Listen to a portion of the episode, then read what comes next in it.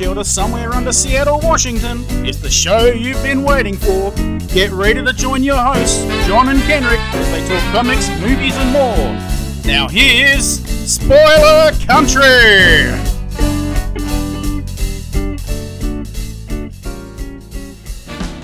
Hey, if you're listening to our show for the first time and you're on one of the social medias that we're on, like Twitter, Facebook, Instagram, any of those kinds of things, you should always check us out on scpod.net.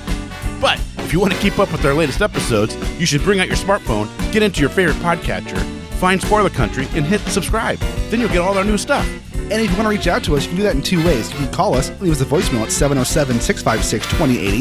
Again, 707 656 2080. Or you can shoot us an email at spoilercountry at gmail.com.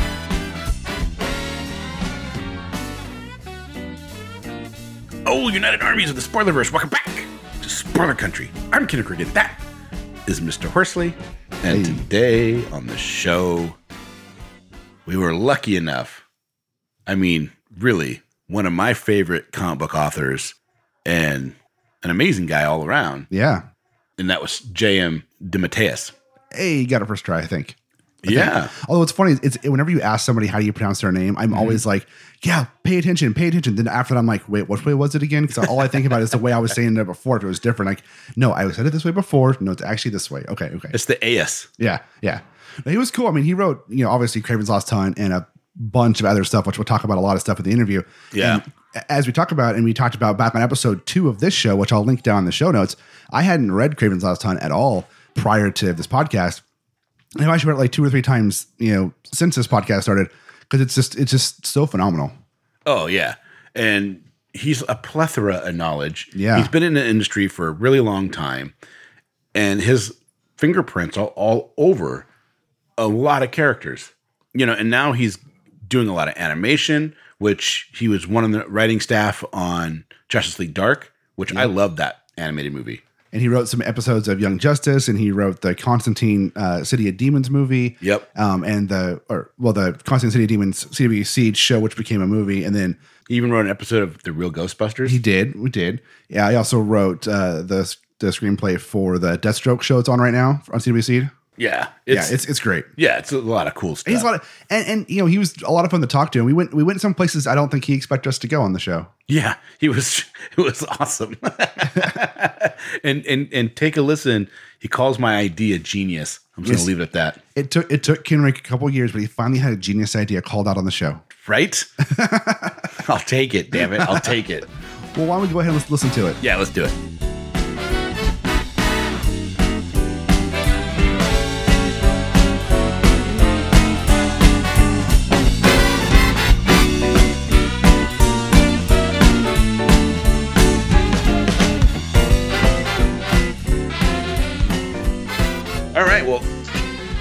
Today with a comic book writer that has written many, many stories. Some of my favorite ones, probably some of the ones that a lot of you guys out there is probably one of your favorite ones. And we're lucky enough to have J.M. DeMatteis on. And um, thank you so much for joining us. It is my pleasure. Yeah. So, J.M., how are you doing today? I, I am fine. It's it's um it's it's a winter day that it's going to be 60 degrees where I live, so I'm I'm happy. Oh, you're lucky because we are in like right at the beginning of what could be a good sized storm here in the Oh, north. really? Yeah, Yeah. For some reason, for some reason, this weekend here it's like 60 degrees today and 65 tomorrow. So um, it'll get cold again in a couple of days, but we all want to enjoy this while we have it. You know. Yeah, and I'm I'm like on the verge of moving, and so I'm like really really hoping that the snow just stays away for at least two weeks. It's not Um, going to though. It's supposed to snow all next week. Yeah, it's supposed to snow all next week. I'm not really looking forward to that. Where are you guys? We're in the Seattle area, Oh, okay, okay. in the suburbs Yes. of Seattle. Yeah. Oh, moving in the snow. That's not. That doesn't sound very pleasant. No, Moving is No. stressful enough as it is. I know, and I and I want to be able to afford to hire people just to do it for me, but I Mhm. can't. and I keep telling myself every time I move, I'm like, I'm I'm never doing this again. I'm just going to hire somebody to do hire people to do this, and then It's a magical thing the first time in your life that you actually hire a mover. You know what I mean? It's like Yeah. when you're not telling all your calling all your friends and begging them to help you. Well, luckily this is a, a short move, and Oh, it's okay. uh, we had a whole bunch of things going on, and I ended up just staying in a room just for a slight thing. So it's not a real, it's not like a move move. It's a one day kind of, maybe even four hours of moving, and then we're Oh, then we're oh, done. that's good. That's good. Yeah, yeah, it's not so bad. Well, I guess So- we're out of time now. I got to go, guys. Oh, okay. Well, you know, thanks for coming on. Hey, everybody. It was really it was really good talking about your move and uh, so, Jane, what do you what do you got going on today? What's what's going on in your life, and what's new out there that people need to know well, to go out and, and do? What's what's brand new out there? Uh, for, uh, if you can, uh, if you get a hold of the CW Seed app, is the Deathstroke animated uh, series. The fir- first half of which uh, was just uh, put up on Monday. This is the the second CW Seed project I've done. The last one was Constantine City of Demons, and uh, and this is a very very cool Deathstroke story. Um, and the way they work with CW Seed, it's interesting. I basically write a, a full length movie and then they break it up into these mini episodes. Although this time what they did is they took the first half of it and just smushed all the episodes together. So you get like a solid maybe 35 40 minutes of deathstroke. And then later on i don't know how many months they wait and then they'll then they will put up the rest of it on CW Seed but they leave out about 15 or 20 minutes worth of the story.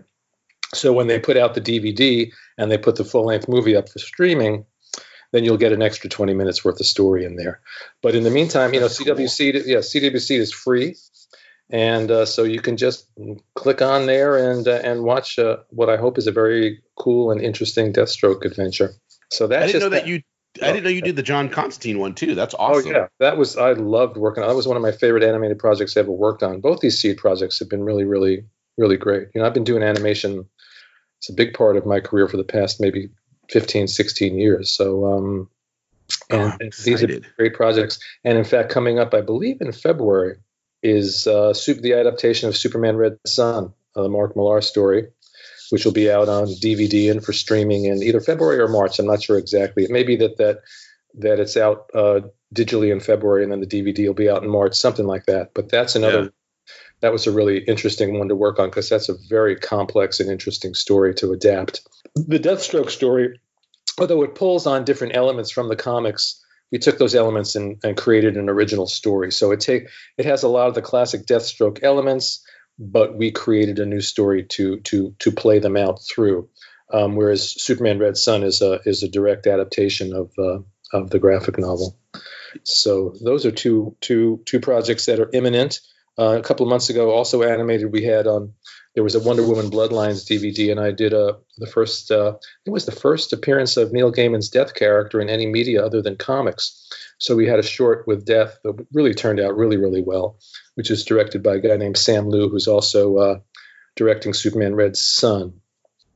And comic book wise, like coming up in March, for the first time in in in about a thousand years, I've written a Star Trek comic. Uh, the IDW called me up and said, "Hey, you want to do a Star Trek mirror universe story with Oh, Khan, that's cool. with Khan?" Um, so so being a, a total nerd when it comes to Star Trek and being that Wrath of Khan is one of my favorite movies of all time, I couldn't say no. So it's a re- really really cool story. It's illustrated by my friend Matthew Dow Smith, who did a beautiful job on the art. So that's coming up. And the last things I'll plug are a couple of uh, trade paperbacks that came out recently. Oh, Uh, that's one exciting. is a, a book that I did for Karen Berger's New Berger Books line at Dark Horse. It's called The Girl in the Bay. It's a very twisty, supernatural time travel search for identity thriller. And the other is an IDW project, which is an all ages sort of cosmic adventure in this sort of Doctor Who slash Fantastic Four tradition uh, called Impossible Incorporated. So uh, we, now we got the plugs out of the way, and we'll talk about anything you'd like. No, Oh, wait, I awesome. got I forgot. I got to plug one more thing. No, please plug away. I uh, I do workshops periodically. In November, I did my Imagination 101 workshop, which is a three day workshop talking about writing for comics and animation. Really, really fun. Uh, I don't do them a lot, so when I do do them, it's really fun. So I have the sequel class coming up in the spring, which is Imagination 201. Anyone that's taken 101 or worked with me as a story consultant can take that class, and we will have other 101s coming up probably later in the year. So anyone that's interested in the workshop can just check my website. Well, I'll, always have updates about when the new workshops are coming up.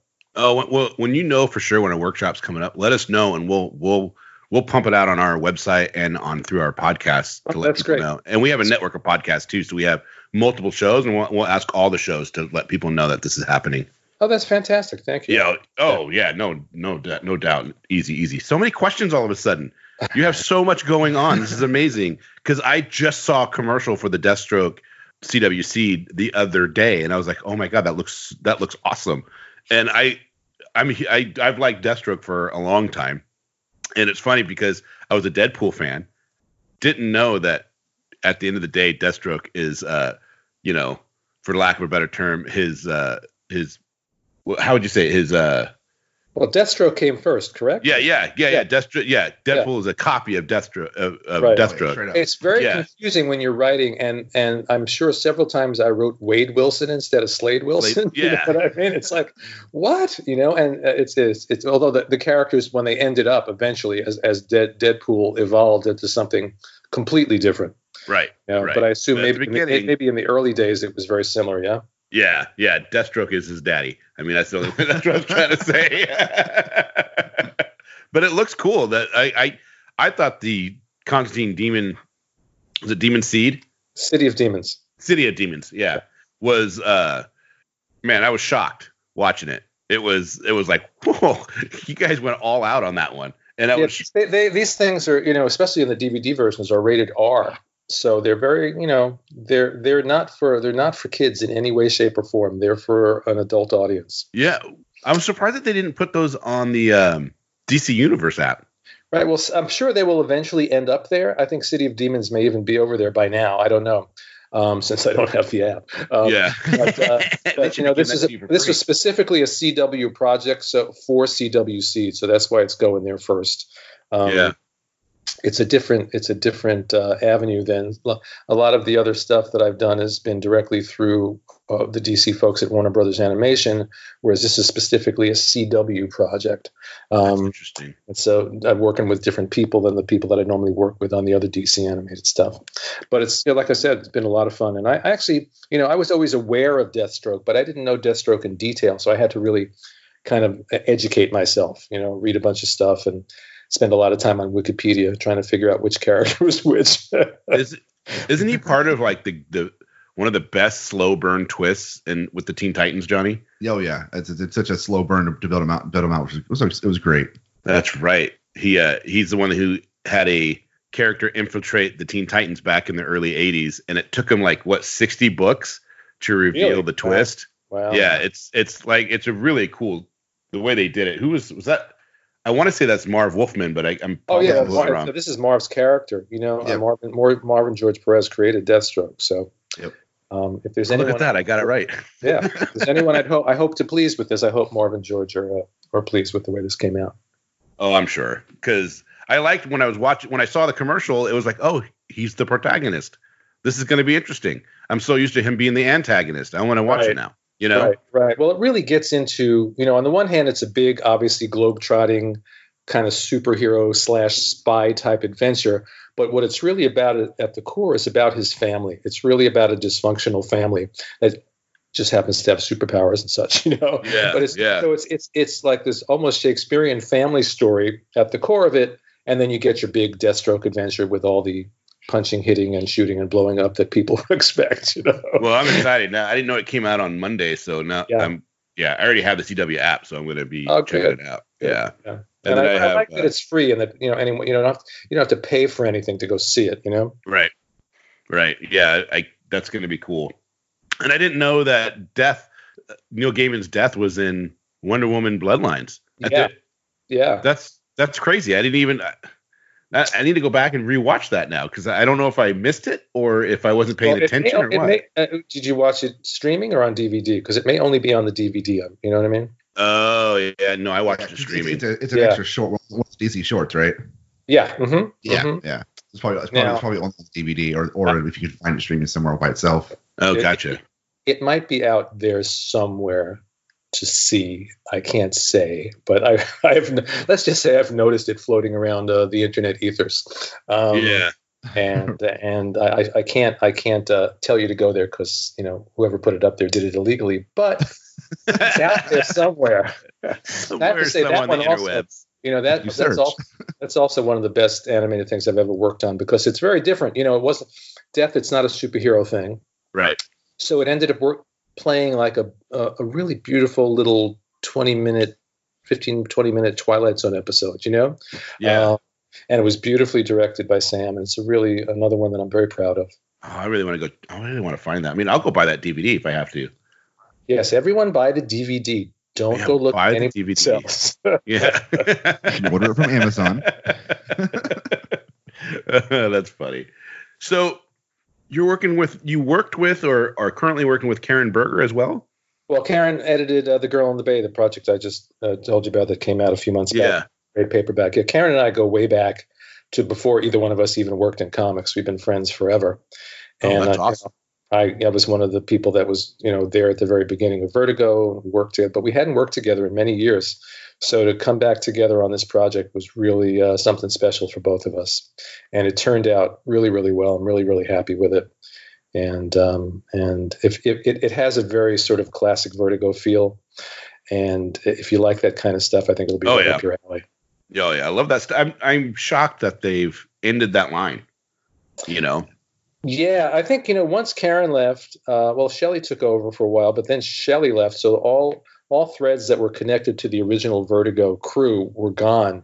And I don't think they really knew exactly what to do with it. And and It's so unfortunate. it, it, it's it's so much you know Karen's imprint, and also Shelly had a big part in it when Shelly came aboard too, and and and I think without either of them, th- there was no Vertigo. You know, Vertigo was born out of Karen's sensibilities and her taste. Yeah. Um, yeah. I wonder how she feels about how how they've taken care of it and sh- uh, you know shuttering it now. Yeah, yeah. Well, she's you know she's off doing her own thing now, and and with Berger Books, so I think she's very very happy doing what she's doing right now. Yeah, I have to check that out. I don't even I didn't even know she had Berger Books. Now I feel Yeah. like Just put out a bunch of bunch of titles already. Oh Um, man, I have to check those out. Yeah, they're they're very good. It's very good stuff. Really good stuff. If you know if you liked her Vertigo stuff, you'll you'll like this. And yet stuff that's not copying the old stuff, but has a similar sensibility. You know. Right, right. Yeah, it's it's some of those old. I don't know, man. Some of those old Vertigo titles just. It's not that they the titles in themselves were went for a long time. Some of them did actually. Like the original Hellblazer went what 300 Yeah, copies? 300, 300 issues. Yeah. Yeah, 300 issues, and then uh, what else was on there? Um, Swamp Thing and well, obviously obviously Sandman, and then they did uh, Y the Last Man and a bunch of other ones that lasted oh, for a God, while. Y the Last Man was so good. I really love that- title. Yeah, a lot of them last hundred bullets. That lasted quite a while. Yeah, Um, Yeah, yeah, yeah, that's right. And then what wasn't the um, I want to say the priest one on there, right? Preacher. Yeah, preacher. Yeah, that was lasted for a while too. Yeah, that was, Yeah, that see, one, that's it's just crazy. You have all these classic titles that that had a huge influence in comicdom, and just to see him gone, it's just weird. But yeah, Oh, Sand, Sandman's just- one of the ones that got me back into comics when I was in high school. Sandman and, and Y the Last Man. When I was out of it, you know, being a dumb kid in high school, I found those and got back into comics. that which just reminded me, I have one more thing to plug. Please go do. Vertigo. Uh, Moonshadow, which is a project that I originally did for Marvel's Epic line, and then we did it. We brought it to Vertigo and did a sequel called Farewell Moonshadow. Probably one of the two or three best things I've ever done. Uh, Dark Horse just put out a beautiful new hardcover edition. It's like the ultimate ultimate Moonshadow. And I went through my files. I found all my old original scripts and notes, like hand scrolled notes from like years before we even did it. Um, so it's a really they did a beautiful job with it. Hardcover, beautiful paper. Uh, just came out a few months back, and it's already it's go the second it's going into its second printing this month, and it actually just won some award somewhere, which I, I forget. I think it was the Broken Frontier Award for the best uh, reprint of classic material. Um, and I'm really really happy that it's back in print in such a beautiful edition. So I have to plug that too. Oh man, the artwork looks. I just I just googled it, and the artwork looks Yeah, fantastic. it was Moonshadow was the first fully painted comic book in uh, d- done by an American company. oh, that is that is cool. Yeah, it's a that's a good book. Wow. What what was it like taking a book from Marvel to DC? Was there a lot of headaches? No, back then there were none. It was because you know at, at that point, what I recall, Epic was going through changes. You know, because it started out, Epic was sort of the proto Vertigo. Yeah. You know, it was sort of Vertigo before Vertigo. It was it was breaking that ground, and then they you know they were going through some whether it was corporate changes, but whatever the the, the focus of Epic began to shift. So when we said, "Hey, we want to get the rights back," they were like, "Okay, here you go." And we got the rights back, and then we took it to DC, and then we did the sequel, and then they collected all that together, and that stayed in print there for quite a long time. And eventually, uh, it went out of print there, and we got the rights back, and now it's a Dark Horse. So it's not we've I don't know how many how many books have been through Marvel, DC, and Dark Horse, um, but uh, maybe we set a record there. I don't know. I don't know. That's cool. But, but this new edition is the absolute best. The the DC did a collection which was a nice collection, but they printed it on really thin paper. Yeah. Uh, which really I thought hurt it somewhat. And this new collection is just beautiful, just beautiful. Plus, we have all the extras in the back. And uh, John J. Muth, the brilliant artist, he found a lot of his original sketches. So there's a treasure trove of material in the back aside from the book itself. Oh man, I want to go. I'm gonna have Russ at my my my local comic book shop order that for me because that sounds awesome. I want to read it now. May everyone listening have the same impulse. right, right. Go Get out the there, check out Right. Moonshadow because uh, until you just said it, I don't think I've ever actually seen that book. Oh, okay. Yeah, that was that was the book that you know really um, liberated me as a writer. You know, that was the one where I finally found my own voice and understood how to write comics my way, as opposed to, you know, you come into the business and you're and it, you can't help it, whether it's conscious or not. You're sort of aping the comics that you've loved in some way, shape, or form. You know, you're Yeah. struggling to find a voice. And the great thing about Moonshadow was, you know, I'd been working at Marvel for a little while.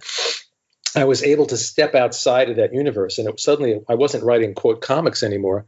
I was just writing a story, and I was writing it the way that I wanted to write. So it had it had the, the entire I am writing comic books mindset was pushed aside, and it just liberated me. And then working with an artist of the quality of John J. Muth, um, and working for Epic in those early days, which was you know there was so much freedom to just do your story the way you want to do the story, which is true for comics in the '80s in general even on the superhero stuff, you know, um, something like Kraven's Last Hunt, I had so much freedom.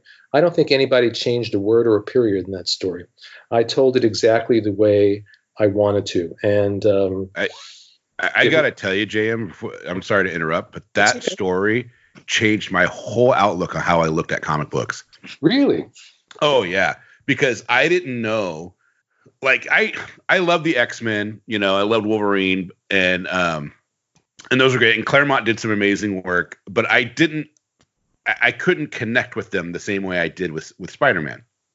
And so when I read Spider Man and everything was, and going through it, and then when I went to my comic book store in Bremerton, Washington, I went to the paperback exchange, and I think did it start? Is it in Web of Spider Man that it starts? I think so. Yeah, I think yeah, so. yeah. And so uh, the girl that worked behind the counter, the lady that owned the store, said, "Have you seen this come out yet?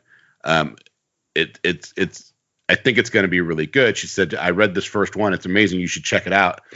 Because at the time I was only getting Amazing Spider-Man. I didn't want to get all these titles. You know, Right. I just wanted to read the main storyline. And then I and then I said, "I'm going to read it." She goes, "Well, it's going to do against all the titles, so you need to, you know." As they come in, I said, "Okay, well, put it in my box."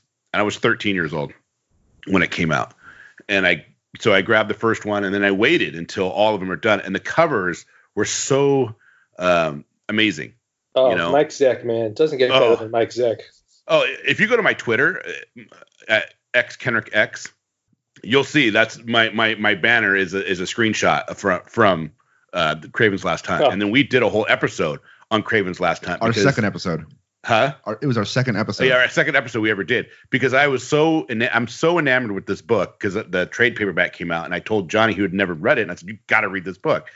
But when I read it when I was 13, not that it was like when Kraven commits suicide and you're just and I've closed the book, I was just like, what did I just read? You know what I mean? and I thought about it, and I never had a comic book made me think about what I was reading, what I happened, and then and then all I could think of that's going to change Spider-Man's psyche. You know what I mean? He should have claustrophobia, and all these things should be going on because of all this stuff that he went through Right? and and it affects me today because now I watch these movies and I watch everything and I just like I just want to get him past the teenage years because I want him to be this because because in the in the mid 80s 87 88 89 he was you know he's getting married he's in his Yeah, he just gotten 30s married like a month or two before that story came out. Yeah. yeah Yeah, and so all this stuff. So that was the Spider-Man that I read, right? I didn't read all the high school stuff because I was Right. Was born in '74, Right. so I didn't read. I read this stuff, and then and they keep bringing it back to high school. But I I want them to do this because I want to get to the point where they're doing these type of stories, and I and it was like I felt like an adult reading that story. I think that's why it, Oh, that's it interesting. so hard. That's Yeah. interesting. Yeah. I, I, you know, I would love to see them uh, do a movie, uh, and you know, it's kind of Oh God, I would. one of the one of the smart things that DC has done recently with their movies is just to have a movie like, say, Joker, which just basically stands alone and has no connection to anything else. I don't see why they couldn't just do a Kraven's Last Hunt movie Yeah, Oh. we, we've been still that for- have still have their other Spider-Man ongoing, or even you know, talking about Deathstroke, do it, do an animated uh, movie. Man, I'd write I'd write that in a heartbeat. Yeah, yeah, that'd be awesome. Yeah. I what was so I- think I read somewhere that you actually shopped that story to DC first. that story had a long evolution and I, I talk i talk about this in, in my workshops too it's just i stories as as i've learned over the years there's my my vision of the story and then there's the story's vision of the story and it Mhm. sounds kind of strange and metaphysical and because it is but i feel that the stories are alive and they have lives and a purpose of their own and they know often better than i do about their ultimate destination do you know what i mean Yeah. so uh, I, I always say this with slight amazement. The germ of the idea originally started as a as a pitch for a Wonder Man miniseries, um, Oh wow. because they had established somewhere that Wonder Man could die and come and come back. You know, so I had the, and, and I liked the relationship between Wonder Man and his brother, the Grim Reaper. So the idea was the Grim Reaper kills Wonder Man, buries him alive, and he. When he comes out of the grave, he thinks he's been in there for a night, and six months of his life had been robbed. And it's a, a story about brothers and dysfunction there.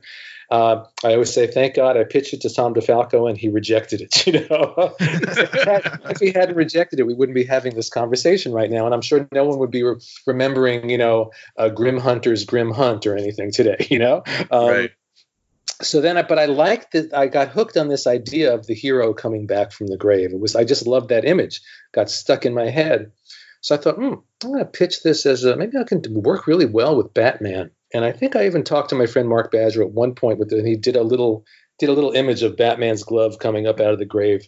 Uh, and I believe the first person I pitched it to was Len Wein, and I it was Batman and the Joker. And the idea was that um, uh, Joker kills in quotes Batman uh, and buries him alive. And then Joker, whose entire life is um, focused on defeating Batman, once he does that, his mind snaps. But since he's already insane, his mind snaps and he goes sane. And then once Batman comes back, it plays out after that. So Yeah. I, I pitched it to Len, and and I think it was just that they had just started developing the Killing Joke, which didn't come out for a couple of years yet. But I guess they it was in development for quite a while because Len said, "Well, we have this other Joker story where it gets into his because uh, once the Joker went sane, he had like a real life." And and and a, and a romantic relationship and all these things, uh, and he said, I, you know, we can't do two stories like this. So he he rejected it. Right. and but uh, 10 years later i did the going sane idea in legends of the dark knight which is one of my favorite stories that i've ever written uh, at dc or marvel. Uh, joe staton drew a beautiful job it's called batman going sane. Um, so anyway another another another year goes by and i say okay they don't want the joker. I'll throw out the joker. How about hugo strange? So i bring in hugo strange. And i also remembered that there had been um, a story years before where for like one page or one panel hugo strange had put on batman's costume. And it was just it was literally like a page of the story and then he took it off and you know, it never happened again. But i thought well what if that's what he wants to do hugo strange? What if he wants to do is not just kill batman but replace him and be better than him so i took this, this idea for the story and this is the next piece i put in hugo strange i pitch it now denny o'neil is now the batman editor and my memory was this was the early days of original graphic novels. And Denny said, This is a good story, but we already have our Batman graphic novel for the year. you know, and we'll come back in six months or a year or whatever it is, you know. So I put it away again. And and and again, I'm getting frustrated, but I always feel like the story's going, Don't worry, I've got this covered. Every little piece is coming together. Now the story's evolving, and then time goes by. Uh, Tom DeFalco and, and Jim Owsley, who people know these days as Christopher Priest, he was the Spider-Man editor at the time, and Tom was the not the editor in chief, but whatever, one step down from editor in chief, the managing editor, I guess. And they took me out to lunch and offered me Spectacular Spider-Man to come back to Spider-Man. Yeah. And uh, I pitched Owsley this, and I thought, oh, this is my chance. To get this back from the grave story, you know? And then, you know, I start playing with it and I realize, you know, I, you know, Peter Parker is just maybe as forget Spider-Man, Peter Parker may be the greatest character in mainstream comics because Oh, he's thank such you for saying that. Yeah, Peter Parker's great. rich, wonderful, human, uh, complex, interesting, relatable guy, you know? Yeah, he's just so relatable. And as I started working with the story with Spider-Man, I thought, God, this is just this is perfect, you know. And and uh, he had just gotten married, so that added a whole other layer uh, to the story, another layer of emotional urgency. You know, coming back from the grave uh, because he loved Mary Jane. Well, that's good, but coming back from the grave because he's literally just got married and he has to get back to his new wife. The levels of emotional urgency that that added, you know. And and I often say the fact that you know that he was in the black costume at the time. If we had done that Yep. story without the black costume, it wouldn't have played as well. Do you know what I mean? So Yeah, the and so- imagery might not have been as as as powerful. yeah, that the dark, the black costume fit the tone of that story perfectly. You know, so that starts coming together, and then you know we. Oh, um, I was going to create sort of, and I did create a Marvel version, more or less, of Hugo Strange, a character who could play that same role. When I pitched to them, I said, "That's great, let's do it." And then one day, I always my joke is, you know, in the days before the internet, writers had to find other ways to waste time to avoid working. So I was sitting in my office just thumbing through comic books to kill time and avoid doing my work. And I was thumbing through a Marvel Universe handbook, and I came to the page for Kraven, who was a character that I had never given a second thought to. Never one of my favorite Spider-Man villains. He always seemed kind of like a quasi joke to me with his leopard skin pedal pushers, you know, and running around throwing nets at Spider-Man and stuff. And there was a little line in there that said that Kraven was Russian. I, and to this day, I don't know if that was ever established in a story, or if um, if whoever was writing in the handbook just made it up on the spot, you know. Right. And but I'm a real big uh, Dostoevsky fan. Um, Crime and Punishment, The Brothers Karamazov. I love his writing. I love The Russian Soul. And as soon as I read that, all of a sudden I had this understanding of Kraven that I'd never had before. So I called Owsley up and said, "Forget the new villain that I created. I'm going to use Kraven." And he was like, "But I like the new villain." I said, "No, no, we're going to use Kraven." And then because Mike Zeck uh, was going to draw it, um, uh, we had created Vermin when we were doing Captain America together a couple of years earlier, and I needed a character for the contrast between Kraven's vision of Spider-Man and Peter's vision. So, so I brought in Vermin, this character that we had created. Yeah, he's And so, so- scary in this book too. And so all these elements, you know, co- come together. Some of them like on their own, out of my control. And then the topper was uh, Jim Owsley left staff at one point, and Jim Salicrup took over. And we had been working on the story for a while. And Jim said, you know, we can't run this in Spectacular Spider-Man alone because if if he's he's dead in Spectacular Spider-Man and fighting Doctor Octopus in Amazing Spider-Man, it takes it takes all the tension and drama out of your story. Yeah. So he's the first. I don't think anyone had ever done this before. He said, "I'm going to run this story through all three Spider-Man books over two months," and that was that was Jim's idea, and it, it was was, a- genius. It was an innovation that everyone everyone started doing immediately thereafter. You know, Yeah. with- Yeah. with- at Marvel and DC. So all these little pieces came together. And I always say the final piece, which was very difficult for me personally, but good for the story, was at the point that I was finally writing this story, I was going through some really difficult times in my life. So all my own struggle and pain and angst, you know, got fed into the characters in the story. So I think had I written it even six months before, six months after, it wouldn't have had that same resonance, you know? Yeah. So all these elements kind of came together. Like I said, the story knew what it was doing all along, and I was frustrated over the course of whatever it was, three years trying to get the story out into the world. But it came out at, at the, exactly the right time and exactly the right way. Yeah. Man, it's it really is. um, It, it's still to this day. I'm 45 now, and that is still my favorite Spider-Man story. And it's and we we actually when we talk about it, we are like, you know what? At the end of the day, that's a Kraven story. You know. And if you're gonna do a movie, you could even, you know, it's really Kraven is your your main character, and and Spider-Man becomes your side character just because of how much the psyche of Kraven comes into play in that whole story. Right. Oh, absolutely. But you know, it's also about the contrast between the two characters. You can't do the story without Peter. Yeah, And- yeah, no, definitely. Sometimes I've read online that there's rumblings of maybe they'll do it without Spider-Man in it, and you can't do it. Yeah, you can't. How do you do that? You know, he's can't. hunting. He's hunting. You know, some random person. You know that we don't care about, or it's it's, Th- it's this is a this would be a perfect story to bring back Tobey Maguire. Yeah. yeah. That's a Ugh. that's it. And considering that those those movies, especially you know uh, the second Raimi movie, are, I just think is you know Spider-Man perfection. Um, Yeah, oh man, I, that, I that would actually be an amazing thing to do. yeah. Uh-huh. If you can get Raimi to come back and actually direct it, oh, that because that that storyline is right up Raimi's alley. Oh, I love that idea. I Oh. Sam, Sam, if you're out there, Sam, right? Tobey. Let's do this. Uh, I've never heard anyone suggest that. I think that's actually pretty brilliant. oh man, I, I, I, in my mind, I could see like that's the perfect storyline to bring Tobey Maguire and Sam Raimi back together because Yeah. he's the perfect age right now. He's actually older than he, but Yeah, well, he was older okay. then than what he was playing, also, so it's okay. Yeah. You know? Yeah, it's, fine, okay. fine. You know, you have Kirsten Dunst as Mary Jane. They're married. You know, you can even have her pregnant. Yeah. and then now go we're, into into the, now we're in the clone saga here. Hold on, we're, we got the wrong story. Yeah, no, that's a really cool idea. That's a very cool idea. cool. I would love it. you know, this story I didn't read it until Kenric made me read it before the episode we did, like when we first started. I I'd heard of it before, but I wasn't.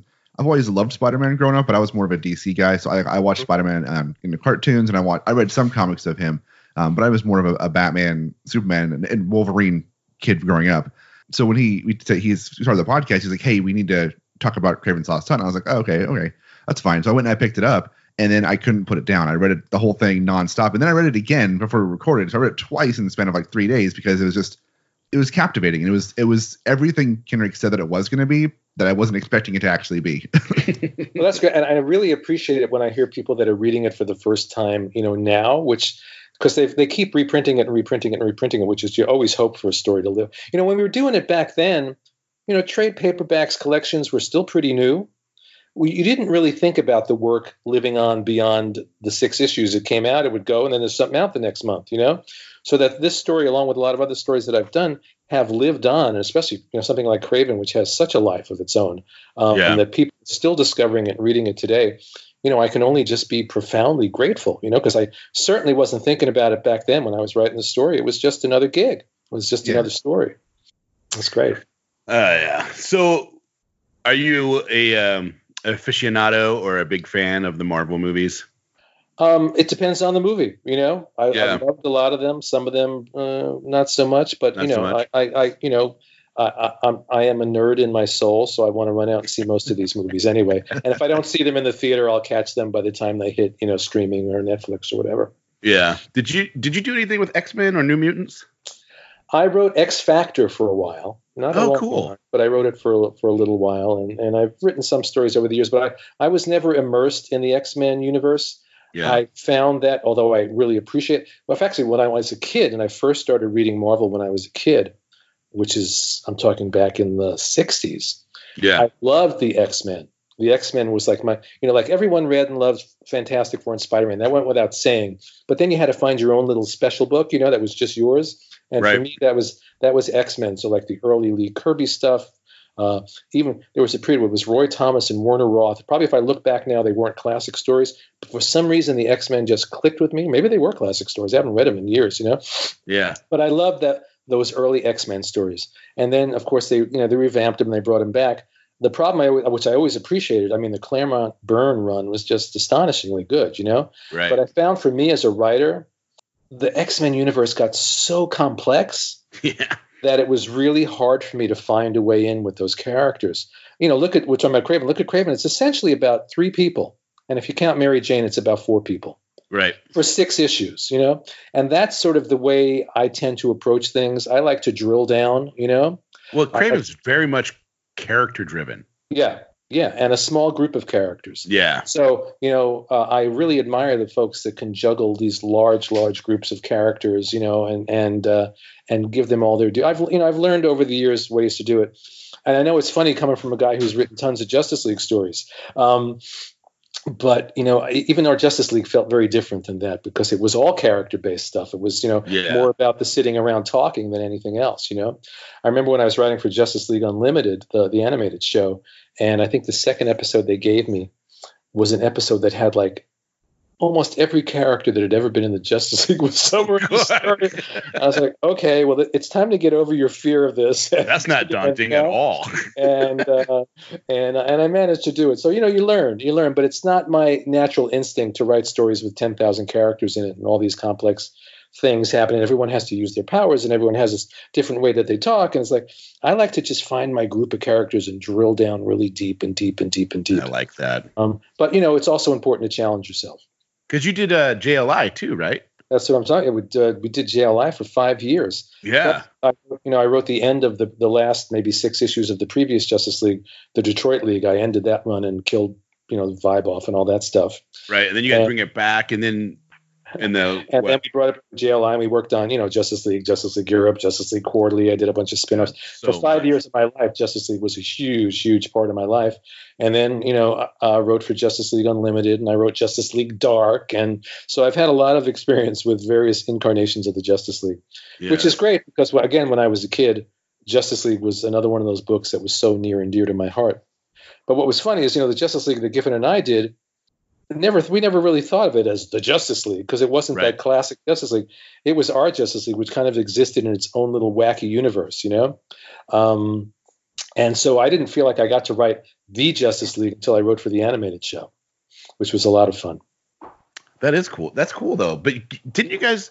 You guys got an Eisner Award for your work on JLI too, as well, right? The Yeah. second run. It was it was when we brought it back. It was you know something. I think it was ten years after we finished JLI. We did formerly known as the Justice League, Right. and yeah, to our surprise, it won an Eisner, which was fantastic. What was Um, that like? Wh- What was what like? Like when you when you get when you hear that hey you you they're awarding you guys an Eisner. Yeah, I remember Keith Uh, called me called me up, and I was like, "What?" you know, I, mean, I don't even remember if I knew that we'd been nominated. You know, at that point, was like Right. the next day after the Eisners, it was it was very sweet. It was very sweet, and I have some a nice little statue to put on the shelf in my office. It's very nice. That's cool. It's always you know you can't put a lot of weight on awards. At the same Yeah. time, it's always nice to be appreciated. You know what I mean? yeah, yeah, So yeah. I think people say I don't care about awards. I think that's bullshit. You know, it's always if someone wants to give you an award, smile and say thank you because it means someone appreciated you and gave you an award. That's nice. You know, right. Yeah, yeah. but you, you can't tie your self worth into it. Like, what? I just did the best work of my life and it wasn't even nominated. You, you can't. You Yeah. can't. You know, which which we all do. Maybe, but you do it for five minutes and forget about it. You know what I mean? And move on. Well, Um, But see, to me, the Eisners are, are are a little cool because you don't self-nominate. You don't go through where the Academy Awards are a lot different because the studios can actually put in their their movies and they're like, hey, we want you to consider this. right, and they're doing know? campaigns and they're spending. yeah, and they're doing all these campaigns. It's not the same. It doesn't mean as much to me. Mhm. And when I hear somebody, oh, they got an Eisner, I'm like, that's really cool because that's the industry looking in and say and picking something out. This is this really was unique and different, and you know, and there's especially nowadays, you know, with the amount of self publishing happening, yeah. it's crazy amount of content that's out there. Yeah, it's unbelievable. Well, that's we're, we're the and, and, you know, and in terms of TV and we're living in the golden age of content. Really, it's crazy. there's just so much stuff out there that it's almost in not not almost impossible. It is impossible to really keep up It uh, is. with everything that's out there and everything that's happening. And now, you know, every 30 seconds, there's some some other streaming app has been announced. You know, with some deep library of stuff and and and you know, I don't know if we're in some bubble that's going to burst with this stuff because how many apps can people buy? Um, You know, Jam, I have I have Netflix, I have Hulu, I have the DC app, uh, I have Hulu Live TV, ESP, you know, Disney Plus, and it's just like it's getting to the point now. I'm just like, okay, what do we actually watch on Yeah. a daily? You know, Yeah. What what is and you end up you end up spending more money than you were spending on your cable. Oh, definitely, definitely. and and You that's why I think at a certain point, you know, I know like HBO has this giant app coming out with all this deep dive Warner Brothers stuff. HBO Max, yeah. Yeah, um, but again, how much money are people going to shell out when they suddenly look at their bill and realize I'm paying twice as much as I did with cable, and I cut the cord with cable, so I didn't have to pay that. You know, Yeah. Yeah. so uh, I'm, I'm curious to see how in the next year or two how it shakes out, and It doesn't surprise me that more and more people pirate stuff. yeah, I get you know it's it's it's it's hard to keep up. I would not. I would not um, uh, say it's okay to pirate, but I understand. No, no, no, yeah. But I'm just saying, I, I meet people all the time. They're like, oh yeah, I just do this because because I just can't afford to do all that. You- Yeah, and then you know, even like but, and it's hard not to go. You, you know, you go to the office and everybody's talking about something, and you're like, I want to watch that now. And now you've got you know CBS All Access, which is his. Oh, we have several that too. ti- several times, you know, it's like, oh, Star Trek Discovery. Okay, so I did it for a while. I then I stopped it. I'm done. Okay, I don't need to do it anymore. What Star Trek Picard? Okay, I'm back. You know, so- you know, Bring it back in. you know, and so, I'm excited uh, for Picard. yeah, I, actually, I am too. I, I am. The, the commercials look great, and, look and I, I just yeah. love Patrick Stewart as a Yeah. whole. You know, Yeah. So that was fun, man. That was good. Oh, that was man. good. Yeah, man, that was so much fun. You can probably tell we cut it here because we had a really long episode. So we cut it here at Patrick Stewart. And next episode, you're going to hear us talk about more Patrick Stewart. But It was such a fun. we literally just had that conversation like an hour ago because we're we're both at my house right now and we're like we had it and we've actually spent the last like hour and a half sitting in the office here just talking about that and other things which we should have Yep. recorded because it would have been a great episode but it's just you know it's it's one of the, this this is one of those interviews where it's like we talked a lot about his career we talked about some uh, some you know other stuff outside of that you know with, with going on a little bit a little bit of changes there which was kind of a relief I think it was it was fun I had a lot of fun on this one it was really fun. Uh, I was super glad. I can't wait to have him back on again. Uh, if you guys enjoyed that, uh, which I hope and I think you would, you should go back because we've had a lot of interviews come out lately yeah with a lot of big industry leaders, and it's it's been a blast. and we got a lot of big ones, a lot of big big ones, and new new up and comers coming. We've got you know tons of interviews lined up for for we, uh, people we, we want to talk to, people who we don't know who they are yet, but we're, re- we're researching them and learning who they are, and they've got. It- It's funny because a lot of these people are, are coming on, not a lot, but some of them that we haven't heard of before. I then look them up and go, "Oh, I know all these books. Or I've, I've read this book, and I didn't have any idea who wrote it, and now I do, which is which is kind of cool." Yeah, it's awesome. All right, guys, thanks for joining us. Take a, you know, when's our next next one come out? Next- Just in a couple days. yeah, yeah. Just if you if you're waiting for more, just wait a couple days. Just more, wait a more- couple days. Yeah, it. All right, guys, don't forget to open the mic.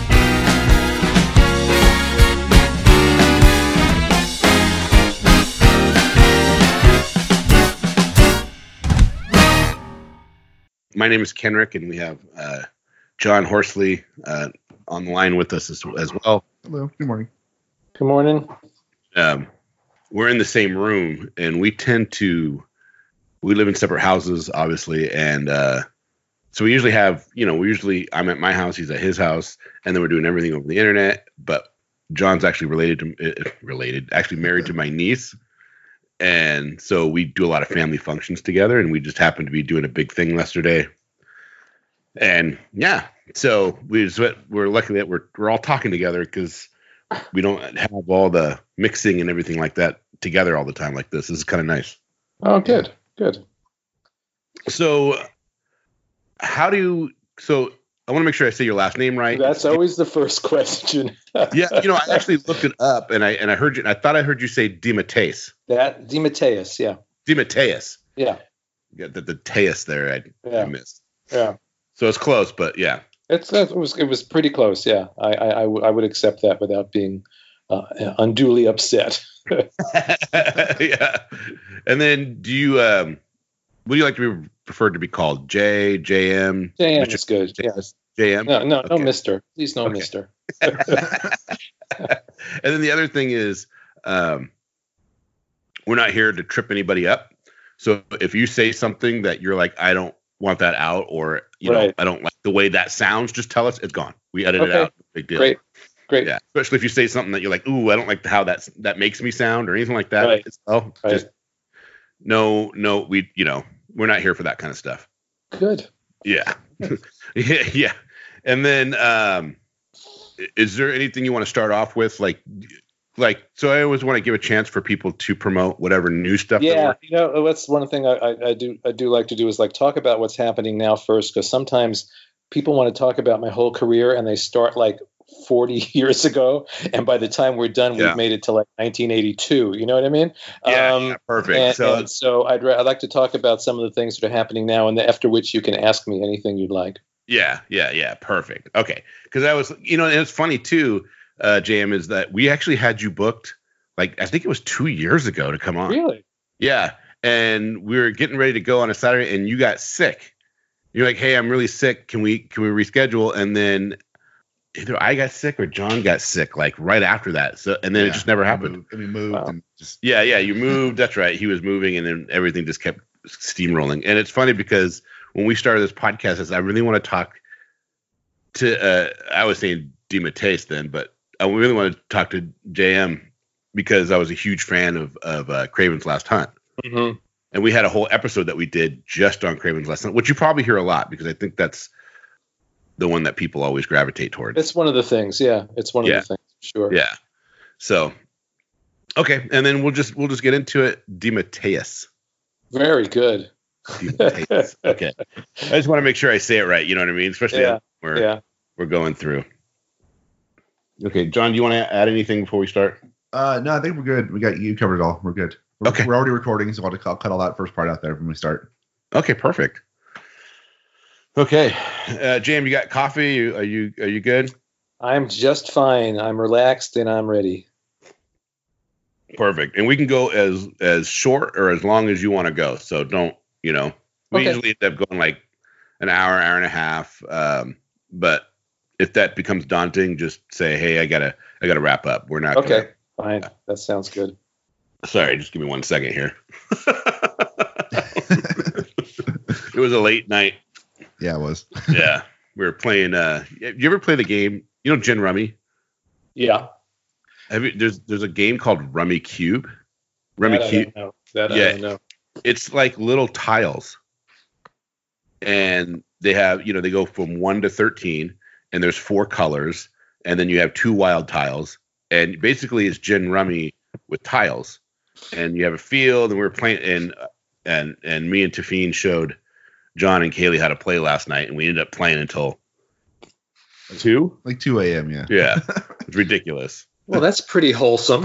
yeah, Yeah, yeah, You, know, you- yeah. Was- you could have described wholesome. many different wild nights. You know that that wasn't one of them I was expecting. it was wild, man. It was so wild, yeah.